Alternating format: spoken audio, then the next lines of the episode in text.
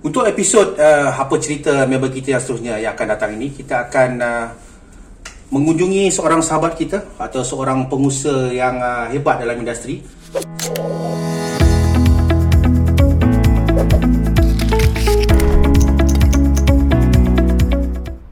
Hai, Assalamualaikum, salam bahagia, salam sejahtera. Kita berjumpa lagi dalam satu lagi episod terbaru. Episod yang sebenarnya bercambah daripada segmen Apa Cerita. Sebelum ni kita Apa Cerita dalam bentuk artikel, dalam bentuk blog. Dan semula kita beranakkan dia dalam Apa Cerita 24 jam. Dan untuk segmen terbaru ni, Apa Cerita member kita, satu episod yang mana kita pergi melawat atau kita pergi ke markas kawan-kawan kita. Seperti yang lihat di skrin kita, kawan kita yang sekarang ini berada di sebelah saya perkenalkan Nik Sharimin bin Wan Muhammad Yusof. Apa khabar? Baik. Ha? Baik. Betul nama betul eh? Betul. Itu menunjukkan saya buat research. Nik Sharimin bin Wan Muhammad Yusof. Tapi nama, soalan pertama saya, nama tuan ni Cik Nik.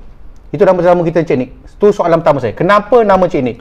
Okey, Cik Nik ni nama dia sebenarnya panggilan. Asalnya dulu memang saya mengajar, saya jadi pensyarah di MSU PTBL. So pelajar-pelajar saya panggil Cik Nik. So dekat kat situ. So ada seorang student tu dia buat surname saya lah. Melekat sampai sekarang. Okey. So surname CEKNEK, Cik Nik. Tapi masih menikah, berkahwin dengan isteri kat belakang tu. Kalau cameraman panning gambar belakang tu gunakan nama Nik Sharimin lah. Ya, betul. Tak guna nama Cik Nik. Beliau bukan memiliki kemahiran atau satu syarikat, tapi memiliki mengendali ataupun mempelopori tiga company ataupun orang kata pertubuhan lah. Yang pertama sekali lah dua syarikat satu pertubuhan, Chainit Production. Lepas tu kita ada Academy dan satu lagi pergerakan. Lah. Okey, boleh tak kita terangkan satu persatu bermula dengan Academy? Okey, Academy ni dia satu syarikat liability terhad. Saya bersama dengan orang kuat saya, iaitu isteri saya. Yang kat belakang tu kalau boleh panning balik. Itu isteri dia. Okey. Biar isteri dia tahu. Setia Aisyah Ismail. So dia kita jalankan latihan, penyedia latihan lah, kita bagi penyedia latihan. So latihan-latihan yang kita buat dengan jabatan kerajaan, dengan syarikat-syarikat swasta, yang itulah yang kita buat. Dah berapa lama dah? Academy kalau ikut dia punya tahun dia hampir 5 tahun, belum lagi 4 lebih. Chainit Production? Yang datang kemudian selepas itu ke atau dia lagi dulu? Chainit Production, syarikat yang datang dulu. Okey, Chainit Production ni adalah syarikat agensi pengiklanan. Okey, syarikat agensi pengiklanan ni kita buat iklan dari segi iklan foto, dari segi gambar. Gambar tu dari penggunaan online, flyer apa cetak, sampai ke billboard lah. Lepas tu untuk iklan video, dari iklan video kecil-kecil macam IG apa semua tu sampai ke iklan TV. Sampai ke komersial lah ni? Komersial. Okey. Kalau boleh cerita sikit antara klien-klien terbesar atau yang kita kenal, yang Cik ni pernah cover?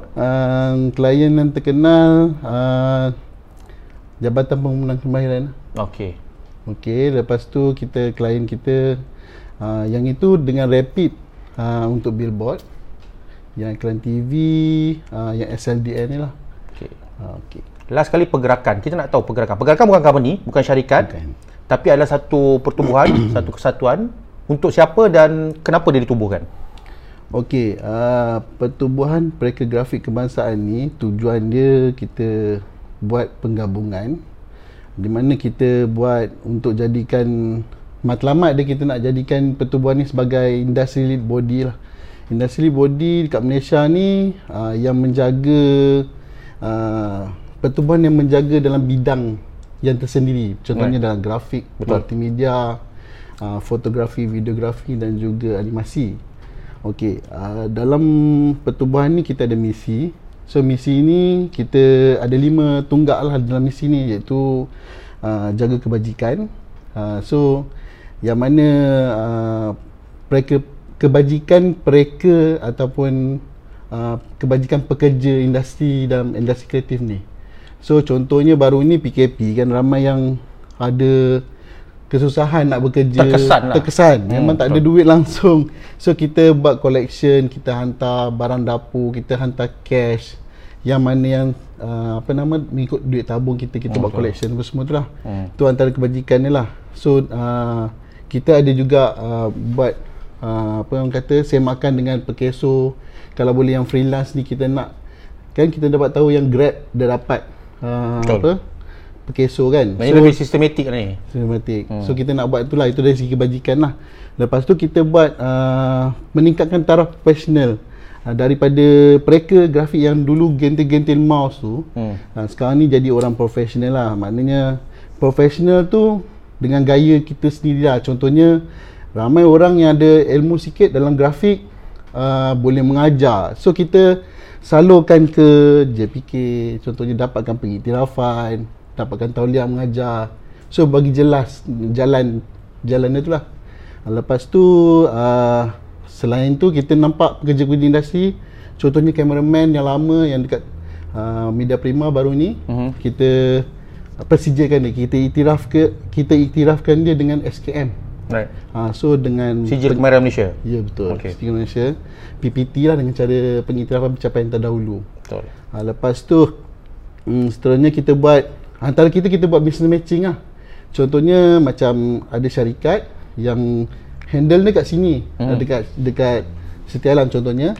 So kita ada kilang dekat kawan member-member kita yang ada buat kilang printing apa semua dekat Batu Pahat. So kita buat collaboration lah macam tu. Networking ya. Collaboration, kita panggil business matching lah. Seterusnya yang last kali kita buat aktiviti. Kita anjurkan aktiviti kita lah dengan sekolah. Kita ada program co-curriculum sekolah yang kita buat tahun lepas sebelum PKP ni. Kita ada perantis industri kreatif co-curriculum bawah bersama Kementerian Pendidikan Malaysia. Yang tu lah. Okey. Jadi peranan Chainit ni dalam pergerakan ni sebagai presiden ke, sebagai pelopor ke, macam mana? Apa jawatan ni?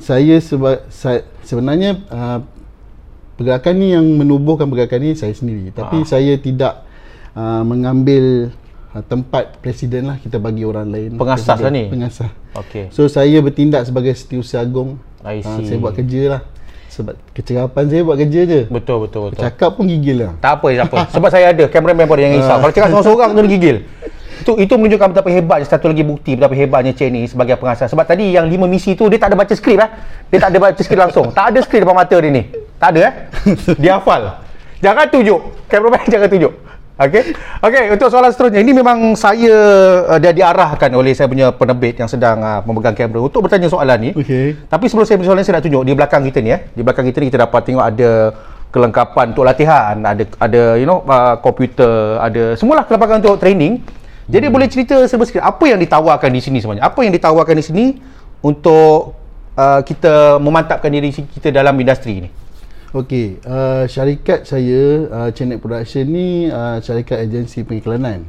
Jadi untuk latihan kita ada buat kita dapat tauliah daripada Jabatan Pembangunan Kemahiran untuk menjalankan program sistem latihan dual national. Saya ulang balik apa kata dia? Tauliah Ini bukan main register SSM apa tadi. Tauliah ni susah nak dapat ni. Tauliah dengan Jabatan Pembangunan Kemahiran untuk jalankan sistem latihan dual national. So dalam sistem latihan international ni, pelajar dia belajar kemahiran. Betul. Tapi dia bukan belajar macam mana dia belajar di universiti, macam kita belajar dulu. So dekat sini kita latih dia bekerja. So macam internship program lah. Betul. Jadi diorang daftar, diorang masuk, diorang kita train diorang macam pekerja. So pagi dia kena log in atau tamprin apa semua tu, and then start buat job brief apa semua, buat kerja lah, buat design betul. Dan di tengah-tengah dia tu dalam pukul 1 hingga 2 hingga 5 dia orang akan belajar teori. So dia orang akan belajar teori apa itu garisan, apa tu teori-teori yang berkenaan lah. So dekat sini kita ada program yang ditauliahkan kat sini, Sijil Kemahiran Malaysia Multimedia tahap 2, Multimedia Visual, Sijil Kemahiran Malaysia Reka Bentuk Multimedia tahap 3, Sijil Kemahiran Malaysia Fotografi tahap 3, Diploma Kemahiran Malaysia tahap 4 untuk fotografi. Jika disebut tadi tentang Kemahiran Malaysia, persijilan, NOS apa semua tu, sebenarnya di situlah titik pertemuan saya dan Chainit. Boleh kita cerita kepada para penonton, saya tak nak cerita, saya segar nak cerita. Di manakah kali pertama kita berjumpa dan sebenarnya kita bertemu tu atas dasar apa? kita berjumpa dekat mesyuarat pembangunan NOS multimedia interaktif, yang mana kita buat standard baru untuk industri. So macam kami ni orang dari industri, dan kita berkumpul dekat situ. Lepas tu kita buat luahan SOP masing-masing. Macam syarikat saya ada SOP dia macam ni, macam syarikat Elysian. So ada SOP dia. So kita gabungkan dalam satu menjadi standard yang mana boleh diguna pakai untuk seluruh Malaysia. Satu think tank, satu jawatan kuasa, satu orang kata tu konsortium akademik dan industri. Ya, betul. Ramai yang tak tahu pasal benda ni sebab kita selalu bekerja di belakang. Tapi macam Cik ni pun cakap tadi betul, kita orang yang tak banyak cakap tapi kita banyak buat kerja dan kita buktikan. Ini penting. Sebab tu kita buat video-video macam ni supaya semua orang tahu. Sebab kalau Cik ni tak cakap, saya akan cakapkan bagi pihak dia. Bukan saya nak berkempen, bukan saya nak bising, tapi saya nak beritahu sampai masa tahun 2020 ni lah kita kena beritahu orang bahawa apa yang berlaku di industri selama ni kita kena uang-uangkan. Sebab banyak sangat bakat di luar sana, banyak sangat kemahiran di luar sana yang kita tak korek, kita tak serlahkan bakat diorang, sampaikan diorang tersalah atau tersilap cuba bidang. Kalau mak kata jadi doktor, jadilah jadi doktor. Kalau mak kata jadi polis, jadi polis. Tapi sebenarnya kemahiran bukan jadi polis, kemahiran bukan jadi doktor, tapi lain, betul tak? Betul. Macam Chainit sendiri, ni soalan kita rendahkan sikit tone ya. Macam Chainit sendiri masih kecil dulu nak jadi apa sebenarnya? Saya masih kecil dulu nak jadi pelukis. Pelukis? Tapi dapat jadi pelukis ni? Ha, dapat. Pelukis macam mana tu? Saya pelukis, kalau boleh, kalau tak ada kerja langsung, pelukis tepi jalan lah. Sanggup masa tu lepas orang kata balik sekolah, pergi kat komplek PKNS, tengok orang melukis. Asyak Alam eh? Saya sekolah Asyak Alam. Oh, asal Asyak Alam? Session berapa tu sekolah tu? Saya sekolah session 2. Saya tahu sekolah tu, SAAS. Dekat dengan saya punya universiti. Yalah. Mula-mula melukis sampai sekarang? Melukis sampai sebelum saya kena stroke lah. Oh, okey. Saya pernah kena stroke masa tu. Pendedahan berani ni, saya tak tanya soalan tu tau. Okey. Stop kat situlah. So kita dah tak ada bakat. Bukan tak ada bakat, kita masih boleh melukis. Boleh berkarya lagi lah. Berkarya, tapi kita punya kedekat tu orang kata dah tak boleh nak. Line tu dah tak boleh nak lurus macam dulu lah. Sebab tangan dah macam kosong sikit. Dan saya dapat rasakan yang saya percaya bahawa antara lukisan terakhir sebelum awak bersara daripada lukisan yang belakang ni. Ini lukisan belakang ni? Ini bukan lukisan, ini gambar. Tapi real sangat lah. Gambar. Makan saya ingat lukisan. Jadi untuk beberapa soalan terakhir saya sebelum kita tamatkan sesi yang eksklusif ni. Sebab saya tak nak lebih-lebih, nanti takut kena payment. Kita tamatkan, saya nak tahu untuk mereka yang berminat untuk mendampingi dengan Cik D, untuk berguru di sini, untuk belajar sini, apa yang mereka kena buat selain pada komen bawah YouTube ni? Kalau berminat nak belajar dalam industri kreatif ni, especially dalam bidang pengiklanan, advertising. Betul. So boleh cari saya di Setia Alam lah. Kalau ada, saya selalu dekat Facebook guna nama di Facebook page saya guna nama Chainit Production dan juga Academy Global. Selain itu saya punya personal Facebook Chainit PTECH. Okey. Tapi tak apa, kita akan tag semua tu producer . Boleh tanya terus lah kalau berminat . Boleh. Tak payah nak bunga, tak payah hantar pulut kuning, just terus. I want to learn. Saya nak tahu lebih dengan pasal Chainit dan Chainit akan tunjukkan ke jalan yang benar . Betul. Jadi pesanan kepada mereka yang mempunyai bakat, yang mempunyai kemahiran, yang minat dalam bidang advertising. Mungkin orang kata advertising ni dia level dia, orang kata tu banyak tingkatan atau susah apa semua. Apa antara pesanan-pesanan untuk mereka yang tiba-tiba mereka mau tersedar, mereka tersilap bidang, mereka tersilap, bukan tersilap lah, tak ada keberanian. Macam mana nak mula untuk mereka serius dalam bidang yang mereka ada passion atau ada minat? Okey, untuk nak belajar dalam bidang ni, kita bukan perlukan orang yang terang-terang sebenarnya. Maknanya bakat tu kita akan gilap, kita akan asah, kita akan tahu di sini akan tahu.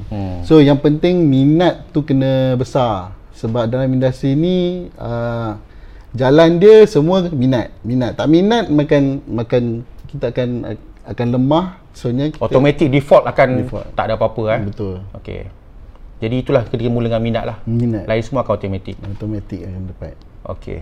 Itu dia soalan terakhir saya kepada Cik Nik yang secara rasmi lah. Terima kasih Cik Nik kerana beri saya peluang. Cik Nik sebenarnya orang yang sibuk. Kita nak ke sini pun kita banyak kali appointment jadi tak jadi. Alhamdulillah ni jadi betul lah apa dia. Dan hari ini, kita nak cakap terima kasih, selamat maju jaya kepada semua bisnes, semua lapangan, semua ikhtiar, semua usaha, semua inisiatif yang Cik Ni buat. Tak kisahlah di pergerakan ke ataupun di Chainit Production maupun di Art Academy. Dan kita nak tutup kita punya majlis ni dengan soalan bonus lah. Soalan bonus dah lama saya nak tanya. Daripada awal kita jumpa kat Melaka dulu saya nak tanya. Saya mula jumpa dia kat Melaka. Mungkin ada orang pernah tanya atau mungkin tak pernah tanya, tapi saya nak tanya sebab saya tertanya-tanya. Ada tak pernah sebelum ni orang kata muka Chainit ni macam Sudiru Sukiman? Saya pun tak pernah tahu. Pernah tengok Rumah Kedai? Cerita Rumah Kedai dulu masih belum puasa? Tapar. Tapar, ya. Ada orang cakap muka Chainit macam tapar ke? Tak ada. Tak ada, eh? Itu je lah soalan saya. Terima kasih. Kita jumpa lagi dalam rancangan Apa Cerita Member kita. Saya Fadzhan Umar Mokhtar dan ini adalah Chainit. Assalamualaikum. Bye-bye.